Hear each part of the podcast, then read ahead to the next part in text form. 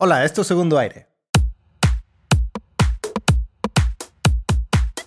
Un podcast donde encontrarás acciones clave para una segunda oportunidad de lograr esa salud óptima, energía máxima y una vida plena. Te prometemos que podrás disfrutar de tus hobbies y lograr tus sueños. Yo soy Néstor Leal, Health Coach certificado por Pulsech. Y yo soy Arturo Singer, químico de alimentos, coach epigenético de Longevity Coach.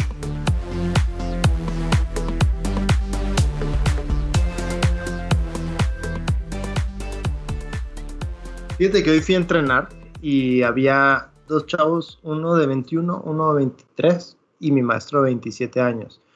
Y estaban impresionados porque luego, digo, aparte sí les di batalla, ¿no? Y luego al final vieron mis sandalias Birkenstock y dice uno, dice, ya me han de pedir las mías. Yo, cuando empecé a trabajar en el 97 trabajé por una empresa alemana. Se ataca la risa y dice, me encantan tus fechas, Néstor, yo nací en el 94 y tú en el 97 y estabas trabajando en Alemania. No, pues sí, es increíble, ¿no? Y como viejillos, ya me quieren dar mi credencial del INAPAM. Sí, pero lo interesante es no parecer de nuevo. Pues no parezco, exactamente. Uh-huh. Y eso es lo que saca de onda a mucha gente. Uh-huh. Y de lo que vamos a platicar el día de hoy, uh-huh, mi querido Néstor, también va a sacar de onda mucha más gente. Querido Arturo, un placer. Javier, ¿cómo estás? No sé si puedas contestar o no. Buen Javier, día también. Hace señas. Hace señas. No obscenas, pero hace señas en el video. Muy bien. Bueno. Pues fíjate que un amigo me mandó una nota sobre el glifosato. ¿Y qué es el glifosato? El glifosato es un herbicida de uso común, uh-huh, en muchos países, incluido México, pero tiene una serie de problemas relacionados con la salud. Y entonces me voy a permitir compartir este artículo, el cual vamos a incluir en la bibliografía del capítulo, y lo vamos a ir comentando porque está súper interesante. El título es, hasta 2024 México prohibirá el glifosato, cancerígeno presente en tortillas, según un estudio de la Universidad Autónoma de México, de la UAM. Entonces, dice así. Ciudad de México, 25 de junio. Un niño camina en su escuela rural al lado de campos fumigados de plaguicidas. Pese a las protestas constantes de las maestras, entre comillas, porque los agrotóxicos matan, se cierran las comillas, mostró en fotografías Damián Marino, investigador de medio ambiente de la Universidad Nacional de La Plata, Argentina, uno de los países de Latinoamérica con mayor uso de plaguicidas per cápita, del orden de 10 litros por habitante por año, de los cuales 8 litros son glifosato, clasificado por la Organización Mundial de la Salud, OMS, como potencial cancerígeno. Cultivos fumigados conviviendo con los juegos de los niños es parte de la vida cotidiana de esta ruralidad, dijo en un foro organizado por el Seminario y Observatorio Académico Universitario de Sociedad, Medio Ambiente e Instituciones, SUSMAI, de la UNAM. De acuerdo con sus investigaciones, este plaguicida está por todos lados: aire, agua de lluvia, en la cuenca del río Paraná, la segunda más grande de Sudamérica después del Amazonas, donde habitan 75 millones de personas, en lagunas e incluso en algodones, como consecuencia del modelo de producción agrícola basado en organismos genéticamente modificados y uso de plaguicidas, el 78% asociado al glifosato, documentó el investigador argentino.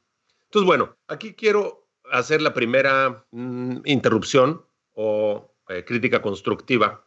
Esto es en el sur del continente y allá mucho se cultiva la soya. Entonces, el problema de salud no es exclusivamente el cáncer cuando uno es viejito, porque mucha gente dice, bueno, de algo me he de morir. No, pues eso ahorita no, ahorita estoy bien, ahorita no pasa nada. Más adelante en el artículo hay un diagrama con afectaciones a la salud humana. Y lo que debería yo hacer sería compartirte mi pantalla, Néstor. Uh-huh. Entonces, fíjate que mientras la compartes, quiero yo compartir también un comentario, que cada vez es más común, desafortunadamente y tristemente, la gente joven con cáncer, de diferentes, en diferentes órganos, ¿verdad? Pero sí, gente más joven que nosotros, gente de nuestra edad. Vamos, no es algo exclusivo de la edad, es algo ya que está presente en toda la gente y precisamente es porque estamos expuestos a demasiadas sustancias cancerígenas, entre ellos conservadores de alimentos, pero yo creo que a lo que estamos más expuestos es lo que nos estás comentando el día de hoy, el glifosato, porque está en todas las verduras, no nada más ni en la soya, en las tortillas, en las verduras y en las frutas. Sí, bueno, es un herbicida de uso común. En la pantalla no la veo. Ok, ahí debe estar. Ahora sí. Ok. Entonces, en ese cuadro, en ese diagrama de afectaciones a la salud humana, fíjate, vienen varias cosas que quiero platicar sumamente importantes porque a mí mismo me ha sucedido y luego son comentarios típicos de clientes y pacientes, incluso de familiares. Con el uso de glifosato se ha observado la inducción de cuadros asmáticos y alergias recurrentes en casos de envenenamiento. Y para un envenenamiento no se necesita que te tomes 1 litro de este herbicida, sino el residuo que queda en las inocentes tortillas hechas a mano, calientitas en el comal, tan ricas, ¿no? Entonces imagínate que cuadros asmáticos y alergias recurrentes. Entonces una persona o un niño que está consumiendo tortillas todos los días, con queso o sin queso, y que tiene un cuadro asmático, pues va al doctor. Y lo que menos se platica o se consulta es sobre esto, sobre la cantidad de glifosato u otros herbicidas o toxinas que está ingiriendo junto con los alimentos. E inmediatamente se procede a medicarlo para que ya no tenga este síntoma. Y entonces continúa la ingesta del glifosato día tras día, semana tras semana, mes tras mes del niño y cuando está en sus 20s desarrolla cánceres que nadie sabe y nadie supo, le echan la culpa a la genética y el niño lleva toda su vida consumiendo tortillas con glifosato. Fíjate que dice que se ha detectado glifosato en sangre y orina y se han observado ulceraciones orofaríngeas, náuseas, arritmias cardíacas. Entonces, ¿qué pasa con el café, Néstor? Ah, no, es que a mí el café me causa arritmia, ¿no? Y no es el café, ni siquiera son las micotoxinas del café en algunos casos. Es el veneno con el que rociaron el árbol. Ajá, es el veneno con el que están protegiendo, entre comillas, las plantas de café. Entonces, por eso es que es tan importante que el café sea orgánico y que todo lo que comamos sea orgánico, para que no haya un uso de este herbicida, que luego sus síntomas se pueden confundir con 1000 cosas. Entonces, es típico de la naturaleza humana buscarle una razón o una respuesta, aunque sea equivocada. Pero quiero saber por qué. Dime por qué, aunque no sea cierto, ¿no? Miénteme tantito. Fíjate que otros estudios revelan la asociación entre la exposición y la incidencia de mieloma múltiple, que es un tipo de cáncer de la médula ósea, y aumenta el riesgo de padecer linfoma no Hodgkin. También el glifosato está asociado al desarrollo de enfermedades, tales como resistencia al gluten, y van juntos, y ahorita vamos a hablar de eso, autismo, desórdenes gastrointestinales y enfermedades crónico-degenerativas, así como en la asimilación de algunos nutrientes,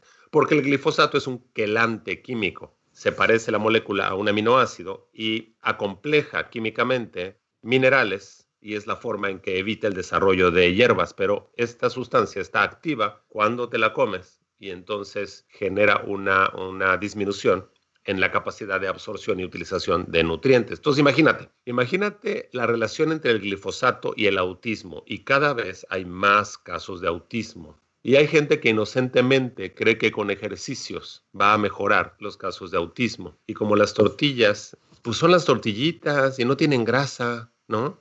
Y aparte son caseras y se las dan todos los días porque le gustan. Y no nada más las tortillas, sino el mismo trigo y otras harinas. Entonces, es verdaderamente catastrófico lo que ha generado este herbicida desde hace decenas de años que se utiliza. De hecho, es mi queja, pues no es queja, es como comentario más bien, de la gente que quiere desayunar o quiere tomarse su jugo verde y no tengo nada en contra de las verduras. El problema es que las verduras con las que hacen ese jugo verde no son orgánicas. Y en ese juguito que tú crees que es muy saludable, estás metiéndole todo ese veneno que le pusieron a la plantita y a sus frutos y a sus verduras y tú te lo vas a tomar bien contento creyendo que estás siendo muy sano, cuando en realidad a la larga, sí, por el momento te sientes bien, pero se va a ir acumulando en el cuerpo y te va a estar generando todos esos problemas de los que estás mencionando. Es correcto, y no nada más eso, sino yo conozco gente que ha sufrido de arritmias y luego corre al cardiólogo, y el cardiólogo les da medicamento para controlar la arritmia y la presión arterial, y la verdad es que los desgracia, porque hay muchas condiciones humanas que para que funcionen se necesita un cambio en la presión arterial, y no nada más estoy hablando de erecciones, sino inclusive de hacer ejercicio. Y entonces imagínate que comes tortillas con glifosato, te genera arritmia, te espantas, vas al cardiólogo. El cardiólogo no tiene idea ni le importa qué es lo que estás comiendo. Y lo único que hace es recetarte medicamentos para que ya no tengas este síntoma. Entonces, como ya no te da este síntoma, sigues consumiendo las tortillas con glifosato y eventualmente desde cánceres, otros síntomas de alergias, cuadros asmáticos, le echas la culpa a la contaminación ambiental y luego de repente, toco madera, un cáncer o tienes un hijo con autismo o tienes problemas gastrointestinales y empiezas a tomar antiácidos. Entonces, se va acumulando como si fuera una pequeña bolita de nieve que va cayendo por la montaña y se va haciendo desmesuradamente grande, incontenible, incontrolable. Fíjate que me decía un amigo de Colombia que en un campo, iba pasando por la carretera y vio unos campos y las plantas tenían un fruto blanco. Le dijo con su compañero, oye, ¿qué son esos frutos blancos? No los conocía.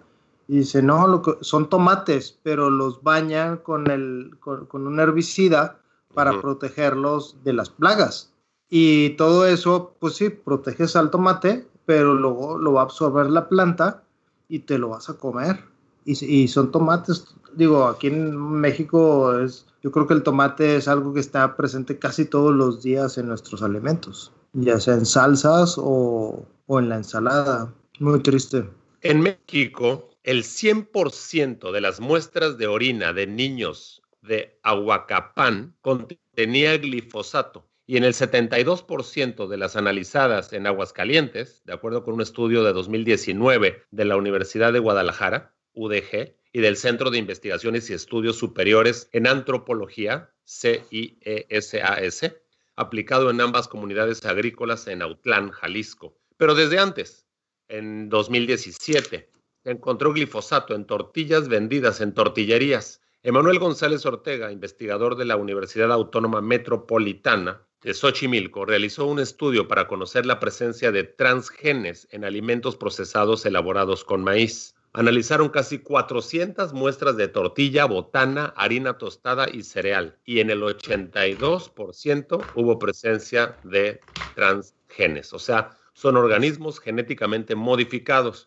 Y la modificación genética es exactamente para esto, para que estas plantas puedan desarrollarse a pesar de haber en el suelo quelante químico llamado glifosato.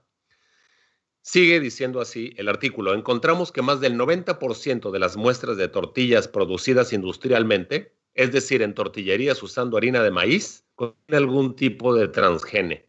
Y en más del 70% de la muestra de tortilla analizada se encontró una de las líneas de maíz genéticamente modificado, en paréntesis NK603, se cierra el paréntesis, con tolerancia al herbicida glifosato, expuso.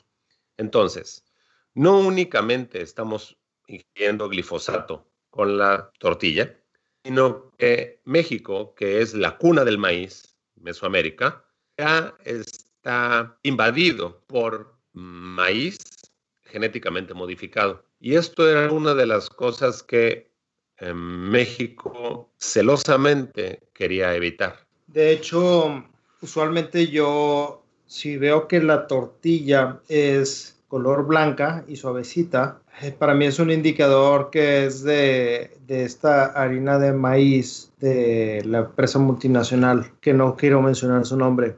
Yo automáticamente trato de evitarla. Usualmente busco maíz criollo mexicano y una manera un poquito más fácil de saber es que sea de color azul o verde o roja la tortilla, pero no con colorantes, que se vea que está nixtamalizado y utilizando esos maíces que son autóctonos de México. Y bueno, pues por lo menos ya sé que no es genéticamente modificado. Que probablemente hayan usado glifosato, pues ahí está bien difícil, porque pues, tenemos el mismo problema con todas las frutas y las verduras, por más sanos que queramos comer, pues seguramente lo utilizaron. Lo único es que tratamos de minimizarlo y buscar lo más orgánico posible. Sí, fíjate que dicen que Fernando Bejarano, director de la Red de Acción sobre Plaguicidas y Alternativas en México, agregó, estoy leyendo del artículo, que el Servicio Nacional de Sanidad, Inocuidad y Calidad Agroalimentaria, SENASICA, tiene laboratorios para medir los residuos en alimentos, ajá, pero no los transparenta ni a la Secretaría de Medio Ambiente, Semarnat. Desde noviembre del 2019 a la fecha, la Semarnat ha negado la importación de 67,000 toneladas de glifosato, o sea, a México, por la recomendación de la Comisión Nacional de Derechos Humanos, CNDH, al ser un plaguicida altamente peligroso, entre paréntesis PAP, se cierra el paréntesis. Bajo los cuestionamientos de embajadas de 22 países y de grandes productores agropecuarios en Sonora y Sinaloa, que argumentan que restringirlo de tajo golpeará la producción hasta un 50%. Y el suministro de alimento. Se logrará su prohibición total hasta el 2024, de acuerdo con la directora general del sector primario de recursos naturales de Semarnat, Adelita San Vicente Tello. Parece que este párrafo lo leí tal y como está y necesitaría un punto por ahí. El asunto es que, imagínate, Néstor, que el argumento para seguir usándolo es que aumente la producción. Sí, sí. Aunque sea de mala calidad, aunque te enferme, pero que aumente la producción. Sí. En El Salvador, India, Arabia Saudita, Emiratos Árabes Unidos y otros países asiáticos ya lo han prohibido totalmente. La idea es que no se use más e impulsar la agroecología, porque no solo se usa en la agricultura, sino en jardines, carreteras, en las presas, dijo. Entonces, claro, para limpiar el terreno, pues le ponen un herbicida, como el glifosato, y entonces ya se aseguran de que la hierba no continúe creciendo en los costados de la carretera o en jardines. Una de nuestras doctoras de Longevity Coach le recomendaron para su arbolito de limones aquí en Mérida que le pusiera glifosato exactamente al arbolito. Entonces es terrible porque aparte son limones y obviamente que pues, te los vas a comer de una u otra forma, ¿no? Fíjate que en octubre del 2019 la COFEPRIS canceló 80 registros de plaguicidas que incluyen 220 productos, incluyendo 19 de la empresa Bayer, por lo que desde febrero se prohibió la importación de 17 plaguicidas de alta peligrosidad. Aún así, la también activista reconoció en la conferencia que el tema de los plaguicidas es un tema desregulado y disperso, pues no existe una ley general para su manejo, como lo hay contra las semillas transgénicas, por lo que se implementa desde marzo de este año una estrategia nacional para evitar los riesgos al ambiente por los plaguicidas en México. Y junto con el Consejo Nacional de Ciencia y Tecnología, CONACYT, se analizan alternativas apoyadas con los conocimientos de indígenas y campesinos. Y eso está padrísimo porque se utiliza el conocimiento ancestral de qué plantitas tienen efectos para alejar las plagas. Claro. ¿No? Entonces, esto es lo que se tendría que haber hecho desde un principio, ¿no? Sí, sí, sí, un campo simbiótico, ¿verdad? Claro, esa palabra es clave porque Armor Coffee exactamente crece, las plantitas crecen en un ambiente totalmente simbiótico, donde unas especies tienen relación con otras especies y no se utilizan ni plaguicidas ni herbicidas y de manera natural el ecosistema funciona. Claro, es orgánico. Por cierto, ¿sabías que, esto me lo dijo un amigo cafetero, Chiapas fue el primer lugar a nivel mundial en que se consiguió una certificación orgánica y a partir de ahí empezaron a replicarse, pero orgullo mexicano, Chiapas fue la primera zona calificada como orgánico en el producto. No lo sabía y se me hace maravilloso pedacito de información positiva. De hecho, fíjate que estudiando el tema del café, hay muchos países pequeñitos en África, muy pobres, tristemente, y lo que se me hace, bueno, producen muy buen café, pero lo que se me hace muy triste es que dado que no tienen recursos o les pagan muy mal el café, no tienen dinero para sus plaguicidas y sus insecticidas, entonces el café por ende sale automáticamente orgánico. Entonces, digo, por un lado dices, qué bien que sea orgánico, pero por otro lado me entristece que la razón sea el que por el que no tienen dinero, porque mientras otros países que tienen dinero les pagan mejor el café, pues tienen para comprar sus herbicidas y producir más, que era lo que tú platicabas ahorita. Dice, pues quieres elevar la producción, no importa que traiga veneno. En este caso, pues lo triste es que es porque les pagan muy mal el café. O sea, sí, no debería ser esa la razón, sino la razón debería ser, para cuidar de la salud, este café es orgánico. Claro, tú eres un purista, por no decir teórico, y no está mal. Fíjate que en India, bueno, en un párrafo anterior leí que se ha prohibido totalmente, pero hace unos años se escuchaban noticias de que los agricultores de pequeñas parcelas pues ya no sabían qué hacer, se suicidaban de plano porque ya no les alcanzaba para comprar la semilla genéticamente modificada y como sí, ya habían echado glifosato en los campos, no crecía otra cosa, entonces era tierra infértil, la habían transformado en una tierra enferma. En fin, qué bueno que ya lo prohibieron allá. De hecho, estoy recordando, déjame lo busco mientras, hay una serie de 3 libros, sí, y incluso un documental donde mencionan esto que tú decías de los suicidios, The GMO Trilogy, creo que se llama. Sí, lo podemos incluir en la bibliografía.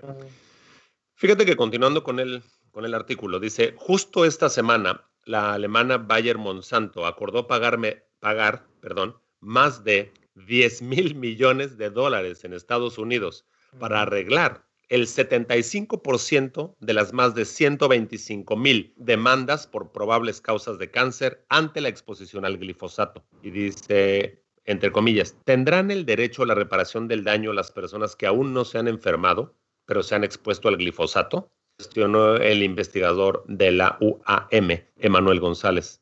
¿Cuántas personas están enfermas y enfermarán por ello? ¿Cuánto vale la vida? Mira. El artículo continúa. Ah, es correcto. Veo en tu pantalla. Se llama Seeds of Deception, The GMO Trilogy, porque te incluye el DVD y el libro. El autor es Jeffrey Smith, Seeds of Deception. Y el documental está súper, súper interesante. Te abre los ojos bien, gracias. Muy bien.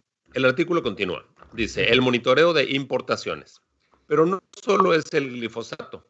Como resultado preliminar de otra investigación, el académico de la UAM, Emmanuel González, expuso que tuvieron acceso a diferentes lotes de maíz importados y distribuidos a empresas agroalimentarias como, y aquí estoy leyendo del artículo, Maseca, Cargill, Syngenta, Sabritas, Barcel, Kellogg's y Bimbo, que alimentan a los mexicanos. Exacto. Este silencio es a propósito. Y es un silencio porque Bimbo, de ese pan que le haces el sándwich a tus hijos, Kellogg's, ese cerealito que les das de desayunar, también tienen glifosato. Entonces es posible que el autismo que le han detectado, o la falta de atención, o las alergias, o tantas otras cosas, no sean una condición médica que tenga que tratar un medicamento, sino que sea una intoxicación por este veneno que está en todas partes. Inserte aquí el meme de los negritos cargando el ataúd.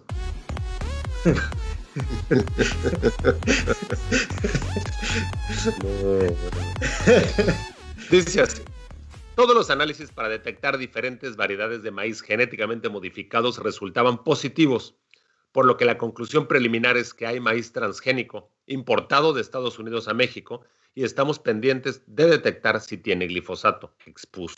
Ante estos datos, Fernando Bejarano, director de la Red de Acción sobre Plaguicidas y Alternativas en México, agregó que en el campo de la regulación, entre comillas, se enfrentan fuerzas sociales e intereses en conflicto.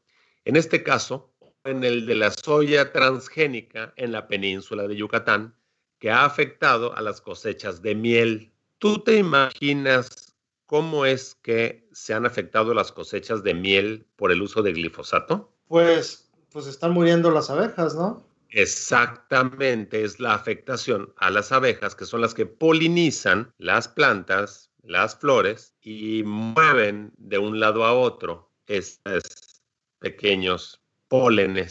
Y sin ello ya no hay miel, y ya no hay polinización, y ya no hay frutas. Entonces el daño al ecosistema es incalculable. Hay otra parte interesante que no estás mencionando, pero creo que estos herbicidas van acompañados de fungicidas que aparte están destruyendo el suelo, o sea, lo que es la parte fértil del suelo, y le tienes que agregar nutrientes de manera artificial, pero se los acaba la planta y en la segunda generación ya no hay suficiente nutriente en el suelo, entonces se causan desertificaciones. ¿Te acuerdas? Hay un documental que creo que ya hemos platicado que se llama... se me olvidó. Ya lo vamos a recordar y lo vamos a incluir. Déjame continuar con el artículo. Dice así. Sí, claro. Una parte, y es exactamente lo que decías, una parte de los 183 ingredientes activos de plaguicidas de alta peligrosidad tienen vigencia indeterminada, o sea, son como inmortales. Y no hay un mecanismo de reevaluación toxicológica. Una de las recomendaciones de la Comisión Nacional de Derechos Humanos aceptada por las autoridades es establecer en el Plan Nacional de Desarrollo programas de reducción de uso y prohibición progresiva de estos plaguicidas, donde se incluye el glifosato, dijo, y subrayó el derecho de saber cuánto entra al país, dónde y cómo se usa, así como contar con un monitor para ver la reducción en su importación, como se ha comprometido la Semarnat. Y eso es gracias a este gobierno. Entonces, es una palomita, un punto positivo y de agradecimiento a este gobierno, porque en gobiernos anteriores las importaciones eran aterradoramente altas. Leticia López, directora de la Asociación Nacional de Empresas Comercializadoras de Productores del Campo, ANEC, enfatizó la importancia de que los productores reflexionen sobre la necesidad de ir dejando este tipo de productos para los cultivos al transitar a la agroecología. Así se termina el artículo que se llama Hasta 2024 México prohibirá el glifosato. Ahora, lo interesante es que ¿qué va a pasar durante los siguientes 4 años? ¿Y qué vas a darle de comer a tus hijos? Entonces, gracias, auditorio. Gracias, Néstor. Gracias, Javier. Armor Coffee, una excelente opción para desayunar con cenar. Orgánico. Gracias, Tienda Épica, por mantenerse al tiro con los envíos y con las importaciones en estas épocas tan tardadas para la mensajería. Está complicadísimo. Pero estamos haciendo lo mejor. Claro, y es una de las razones más por las cuales sugerimos dejar de comer granos. No nada más es el gluten, sino todas las sustancias que vienen junto con estos productos. Gracias. Hasta la siguiente. Un abrazo, Arturo. Gracias por compartir. Gracias. Esto fue Segundo Aire. En la descripción del programa encontrarás nuestros datos de contacto y las referencias de los temas de hoy. Recuerda que puedes tener una consulta privada con Arturo Singer, Longevity Coach, y visitar la Tienda Épica de Néstor Leal. Si te gustó este podcast, suscríbete dejándonos una reseña y compártelo con quien esté viviendo un segundo aire. Este podcast fue producido por Arrabal Studio. Productores ejecutivos Carlos Urrutia, Chaco Urrutia y Javier Martínez. Grabación y edición por Javier Martínez.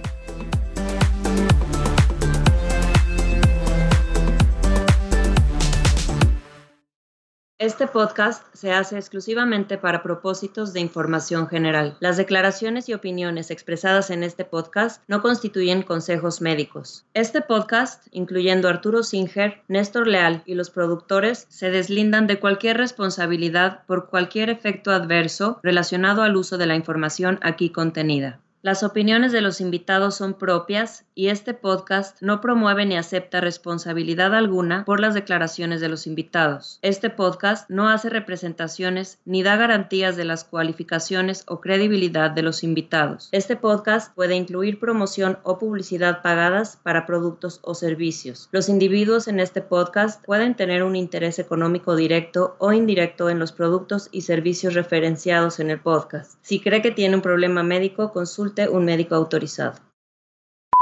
Creo que Arturo se congeló. ¿Tú estás ahí, Javi? Sí. ¿Iniciamos la comunicación otra vez? Bueno, ahí va.